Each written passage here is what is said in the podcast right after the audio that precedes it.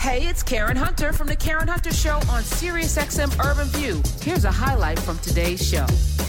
Let me invite someone in who I think is really super smart. Uh, I'm sad that she is so busy with all of the ventures and all of the uh, things that she's doing to inspire and empower women in particular. She's out there doing God's work. She's also got book deals and film deals and television shows. She is an amazing person as well. Let me welcome my buddy, Miss Sophia Chang. Welcome to the Karen Hunter Show. Ah, oh, Karen, thank you so much for having me. I'm honored to be here as always. Thank you. Uh, you're welcome. And and and again, you know, uh, unlock her potential. First of all, let me thank you for inviting me to be a part of that. I'm enjoying uh, Miss Amber, who is doing some amazing things in Tennessee with seed and and getting folk to uh, be a part of her farming collective. Uh, it I, am learning more from her than she is from me. So I just want to oh, thank you. Oh, thank you, that. Karen. I'm honored that you're part of it. Thank you. So uh, this morning, you know, I, I got up and I saw, you know, eight people dead, and I'm leaning in and I'm like, what? Uh, and then they flashed a picture, and I don't want to say this guy's name because I think in many ways, um, it's about the attention, right? It's about I I don't feel seen in the world, so I'm going to do something, and you're going to see me, you're going to know my name, and so you go out and you murder people because of your inadequacy. And that's the way I'm looking at it. More more than it.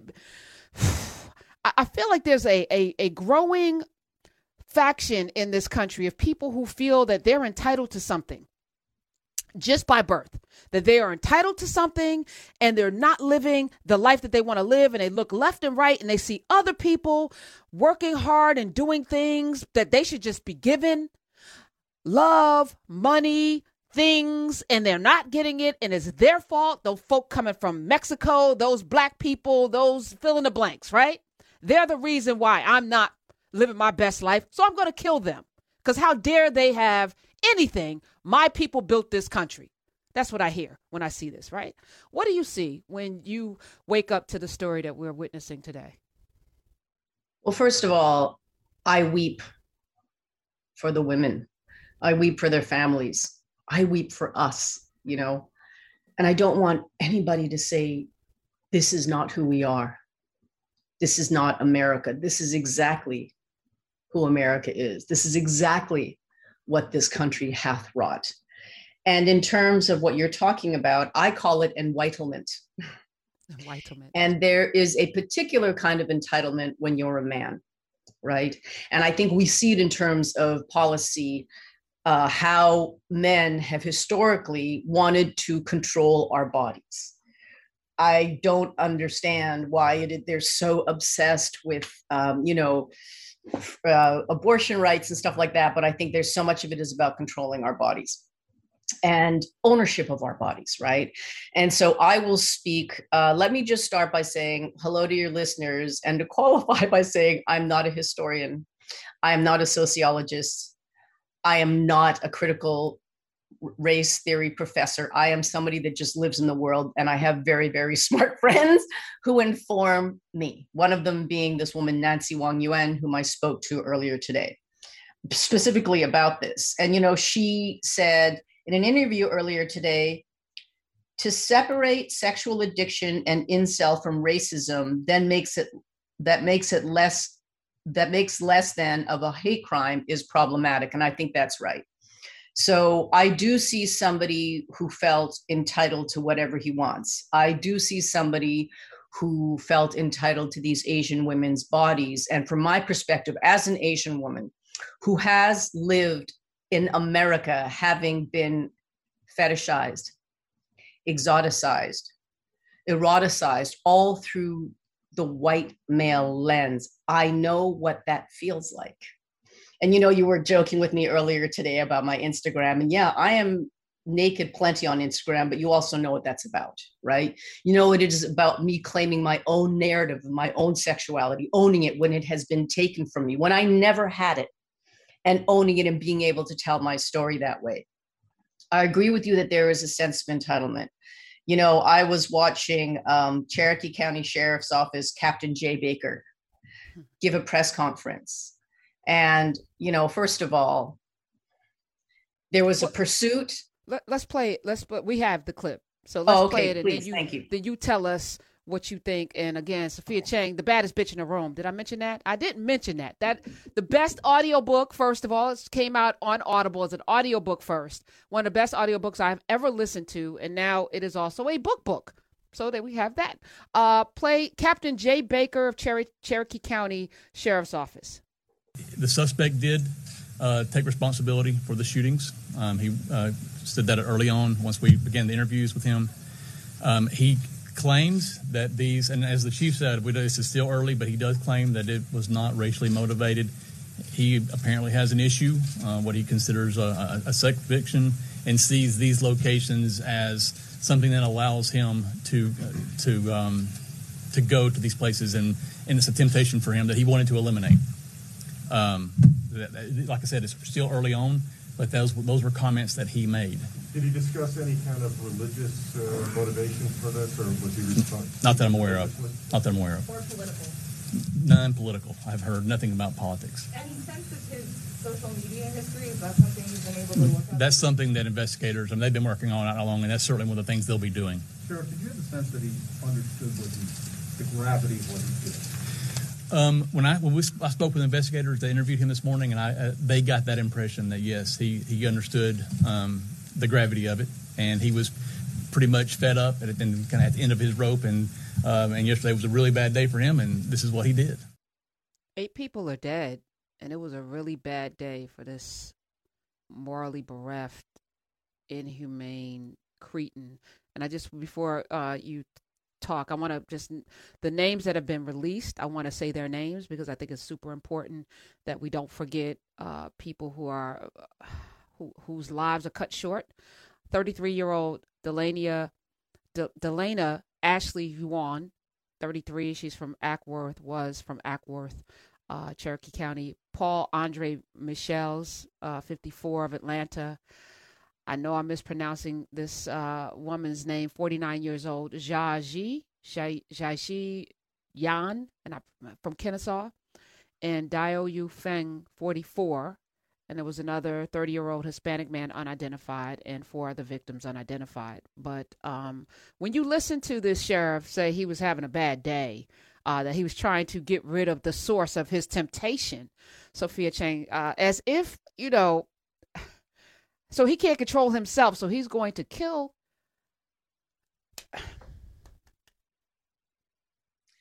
So let's start with from what I understand, there was a pursuit. What I know is that he was brought into custody unharmed. And I think all of us know perfectly well that if that was particularly a black or a brown or, or somebody even that looked Arabic, right, that looked like a Muslim, it's very likely that he would have been dead, right? And this narrative that law enforcement has in this country to coddle these white terrorists, right? Um, and again, to say that it's not racially motivated is so myopic. It is so naive, and it erases the history of the sexualization of Asian women. You know, he said the locations that allow him to eliminate his temptations. No, your temptation, Cinnabon is a temptation, right? It, it, it, because then this temptation became a location where he got to act out a murderous fantasy. It became a shoot, these places became shooting galleries for him. And this coddling and this, you know, it, Captain Jay Baker almost sounds apologist and it's this quasi infantilizing of this guy who like you said is has robbed these people of their lives and of their humanity. And he's humanizing the killer. And it is so infuriating. And and i also want to know you know he said he was fed up. He was at the end of the rope. Yesterday was a really bad day for him. So yesterday was a really bad day for him. And something that i might have said about my son when he was four and he lost his soccer game oh man, yesterday was a really bad day for him.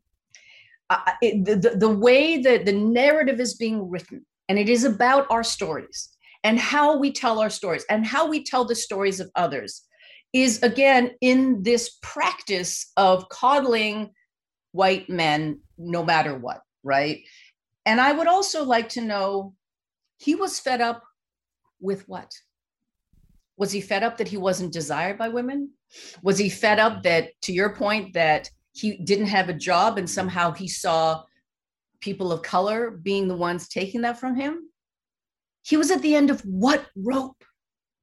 What rope was he at the end of? to, drive him to a killing spree. You know, it makes me think about um, men that uh, when they find out that their lover, who is a woman, is trans, that they kill her. That's where you go. You're frustrated. You, you know, for the men that murder trans women, black trans women who get murdered at seven times the rate of the general population, mind you, right? So you find out that the woman that you're attracted with, maybe falling in love with and engaging with, is trans, and your solution is not to leave, is not to seek therapy, is to murder her. So, this guy, for instance, you have this temptation, this impulse. And so you go and you you have this frustration, whatever it is, rope you are at the end of, and your solution is to murder these people.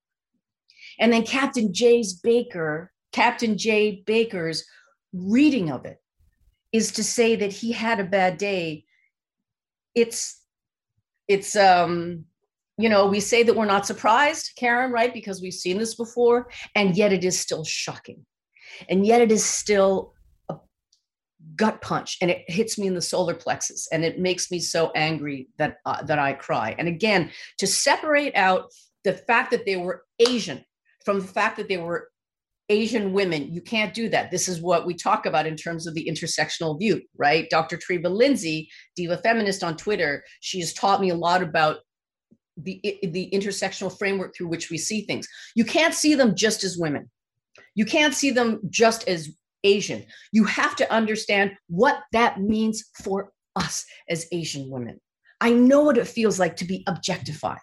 I know what it feels like to to feel like a something that you dangle on your arm and that you just see as a trophy, specifically as an Asian woman. And I know what it's like to feel unsafe. So don't tell me he had a bad day. I started off the show with uh, William Barber, uh, Reverend Barber's, you know, speech, uh, which I'm going to play probably frequently moving forward, because I, I do think, you know, we we we want to distill this into something that everyone can check themselves out of, right? His behavior, well, that's not me. Everyone's always looking for the distance from something like this, right? Instead of where does this show up for me? Where's the potential of this behavior in me? Where where have I done this?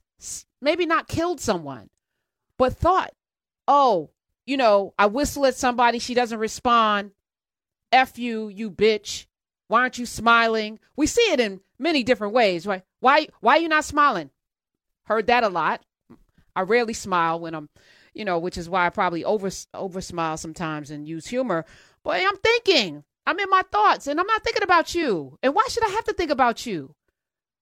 And because I'm not acknowledging you or uh, that I'm not giving you what you think you deserve in terms of attention, you're going to turn around call me a bitch. Now that's a that's a shade of this same behavior. Yeah, he went to the way extreme, but I'm sure some of you are listening, you've done this. How does that show up?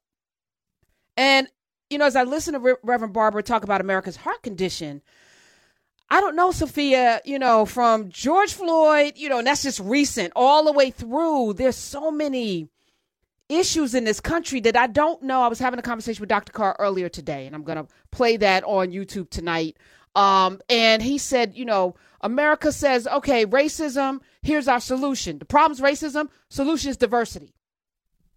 So we're going to throw, all right, we need more black people and more this, more check a box in the space. That's going to cure the racism. No, it's not. That's not going to cure what's ailing us because it's in the heart. And it's how we see one another, it's how we see ourselves. And instead of looking at your life and saying, well, you don't have these proclivities, where, where does it start? Getting counseling. You know, this is not healthy. I know this is not healthy. I got to fix myself. I'm going to go with, with the uh, Captain uh, Baker's. I'm going to get rid of the, the source of my temptation. Like you said, if it's Cinnabon, you're going to go shoot up all of the Cinnabons and Krispy Kremes and Popeye's chicken. You know, I'm overweight. Let me go. Like, imagine if everyone did that. So here we are, and this is not an anomalous situation, which is what I'm saying. I watched Dylann Roof. Fortunately, I didn't watch him, but I, I, I had a sleepless night after he sat in a church and murdered nine beautiful people. And today is eight beautiful souls who deserve to have life and breath because one person determined that his life wasn't fulfilling. And this is the reason why. And as long as people look outside of themselves, and this goes across the board, for the salvation that they're looking for or the success that they're looking for. We're going to keep having these stories. Uh, and as a nation, as a country, as a world, as a global citizenship, citizenry, we're, we're I don't I don't see hope. To be honest with you, you know, there's there are pockets of hope. Like I love the work that you're doing. I love the work that we're doing here in Urban View. I love there's so many people out there rolling up their sleeves. But then it just takes one person to come and just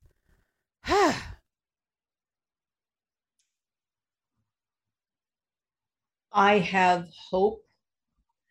I believe it's better, and it is still not enough, and we have a long way to go. And I can hold those two truths, Karen. When people say, "Oh, there are more Asians," you know, um, on television, are you happy? Yes, and it's not enough. Yes, and. And when it comes to diversity and equity and inclusion, I have this saying that uh, DEI that doesn't result in conversion is nothing more than a diversion. And again, referencing my friend Treva Lindsay, who calls her Dr. Treva Lindsay, who calls herself a, who is a radical black feminist. When she says radical, she means it literally in the sense of to the root, which I think is what you're speaking to, right? So if you think that you can just bring in the Rainbow Coalition and hire them and the problem is solved, it is not solved. What you we need to interrogate is why did they why were they not there in the first place what are the systems in place when we talk about systemic racism we are talking about institutionalized racism we are talking about the very foundations of the country and how it was created again the systemic fetishization of me and my sisters and what that looks like and how and how it plays out is just it has to be acknowledged and then how do we move on from there. I, in my own small way, I do the work that I do. Um, I, I, I just don't think that I have like the big picture solution. So I just do what one person right. can do. And I try to make a bigger impact. You know, you referenced Unlock Your Potential, uh, the program I created, which you're part of, to provide mentorship for women of color in the United States, 18 and older. And what I'm hoping to do with that, Karen, is I want, you know, DEI, CSR, corporate social responsibility, right? DEI, diversity, equity, and inclusion are, you know, things that every so many companies are talking about now. And for me, I want MWC to be something that corporations talk about as well mentorship for women of color. I want it to be part of the lexicon. I want de rigueur for people to think about what this means because we are not mentored to the degree that we should be. And it's so frustrating that people don't understand that there is a dearth and that there is there that there is no need. And again, to your point, if you if you think that the that the answer to racism is to hire a black, brown, red, yellow person then you have a fundamental misunderstanding and an egregious ignorance of what this country is about and what it's built on. Again, don't tell me this isn't America. Don't tell me who this isn't who we are. You know, you really have to get into the roots, and it's hard work and it's dirty, and we sweat and we bleed and we weep and we fight. We have to fight. I, Otherwise, um, it doesn't get better. I have a student. Uh, well, I have a, a, a person that I also uh, mentor. At the same time, he's a colleague. Uh, his mother is Chinese. His father's Indian, and he talked about you know being raised in an all-white community and having to navigate that, and, and how awful it was to the point that he had to be homeschooled right? Um, eh, because you know he was called everything because they don't know what he is. You know, he passed for this, passed for that. He's been called, and he thought that uh, he thought oh, like a, an uh, Hispanic slur was actually a slur for Asian Americans because he because there were no other people who looked like him. And he he got to college, and they were like, "Nah, that's a that's a uh, that's a Spanish slur." And he was like, "Oh, I was called that, the N word. I was called all of these things." And I think about a nation where p- parents are raising children because this kids don't are, do not come out the womb with these I- ideals. They do not come out the womb with these thoughts and notions. Somebody's telling, talking, showing. Actually, you don't sit down and tell your child, uh, "Hate this person or that person." You show it in your home. So this is a manifestation of something that's going on in your household, in your community that you are then acting out. This is not an anomalous situation. Again, we watched 74 million people take themselves to the polls and vote for hatred. I saw you. Okay. So we know that this is a bigger problem. But I also want to talk to you when we talk about representation. You know, when we watch movies and television shows and we don't see fully rounded versions, we only see these subservient, soft spoken. You know, I'm watching Warriors on on. uh I just finished uh, season two, and you know the women in there ass kickers. You know, but it's still it's karate. You know, it's martial arts, which we expect from the Asian. You know, folk. Well, but just to have Asian people, I had Eddie Huang on uh, a couple weeks ago, and he was talking about this this kind of like where do I fit in this i have to fit in my parents are putting pressure on me to to not lose my culture at the same time excel but who am I? And so you just, the default is let me fold myself under the radar, get through, get the, the medical degree, the law degree, you know, check box, check box, and be wealthy, live my life, and not be seen. But then you show up to work and you lose your life because somebody.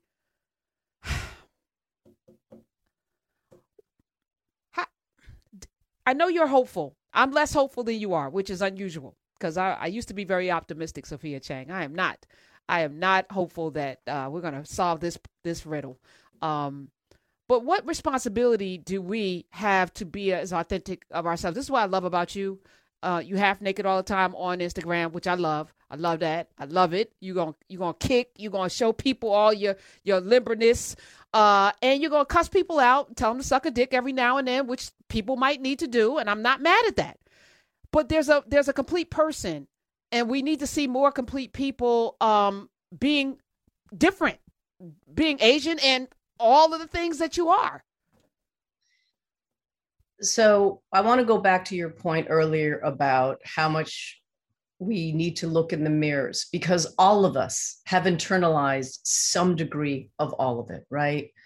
Racism, misogyny, homophobia, transphobia, ableism, all of these horrible hatreds, right? And so for me, again, why I have such smart friends is that I can ask them, you know, I have this perspective and they can correct me. And with gentle you know gently and with love and i think we all need to look at it and say oh my god i remember thinking this and we evolve right um, and in terms of representation and telling our stories i say this all the time we have to tell our stories we on the margins have to tell our stories as we tell our stories so will we then i hope build empathy as we build empathy so will we then be humanized as we are humanized people won't do stuff like kill us in salons, put our put our children in cages and separate us from our children. And from an Asian perspective, uh, I'm Asian Canadian, but from an Asian American perspective, we can't talk about this without talking about the model minority myth. So what I was asking my friend Nancy Wang Yuen about this morning was you know how we uh, women asian women are seen doesn't that intersect with the model minority myth? The model minority myth you and i've talked about this before which places us into this box of being submissive politically pliable right? We will not fight back. We will not raise our voices. And then of course creates this horrible wedge between uh, i call it my yellow community between the asian community and the black community um, and I and I do want to speak on that because I know that there has been some framing that a lot of the per, uh, perpetrators of this anti-Asian violence have been black and brown. And to anybody out there, and especially my fellow yellows, to my Asian brothers and sisters, if you take this as an opportunity to think about to to you know propagate anti-blackness or anti brownness. you are doing exactly what the dominant culture wants us to do. You're a pawn of white supremacy. You don't understand the most fundamental law of governing one of them, which is divide and conquer. And if anybody in my community questions the allyship of the Black community, you're wrong. Where have you been? I mean, again, I'm not a historian, but I know how long Black folks have been allies of Asian folks. I know that there are Asian folks that have been allies of Black folks. But this again, Karen, to your point about telling your story, these are narratives that white supremacy wants to erase because there is fear in that. You know, Judas and the Black Messiah, what I thought was so powerful about it was, and I did not know this, was watching Fred Hampton go, okay, you, you, you, you, you, we all look different, but we are all being oppressed, right? Um, by the levers of uh, whiteness, by privilege of capitalism. And thus, he was so dangerous. And I think it's really important for us to examine our own biases, and we all have them. We all do.